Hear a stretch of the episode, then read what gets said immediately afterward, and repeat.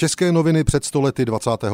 června 1922 široce reagovaly na atentát na německého ministra zahraničí Waltera Rathenaua. Ten se odehrál předchozího dne v Berlíně a atentátníci byli úspěšní. Rathenau, jeden z architektů německo-sovětské rapalské smlouvy, zemřel. Vyhlášení staného práva dosazení zvláštních soudů pro trestání zločinů proti republice a zakázání slavností slunovratu je prvním opatřením, jež učiní německá vláda v říši. V poslaneckých kruzích zavládá velké rozčilení a vláda konala dnes porady o situaci. Těmito větami začínají svůj referát Národní listy z 25. června 1922.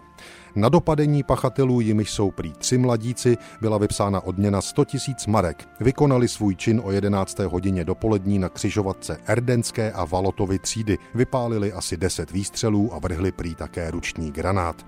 Také lidové noviny se atentátu na německého ministra zahraničí věnují a přidávají další detaily z výpovědí svědků.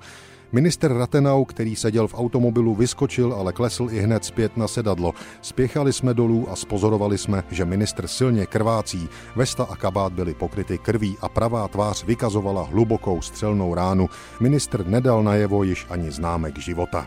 A sto let staré vydání Lidovek nabídne i domácí pohled na německou tragédii. Praha se směrem k Berlínu začíná dívat s obavami.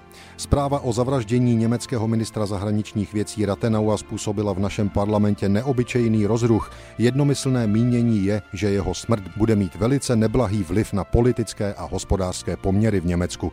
O polednách, když došly na pražskou peněžní burzu zprávy o zavraždění Ratenauově, poklesla marka i hned na 15.20 a do večera mimo burzu na 13.20.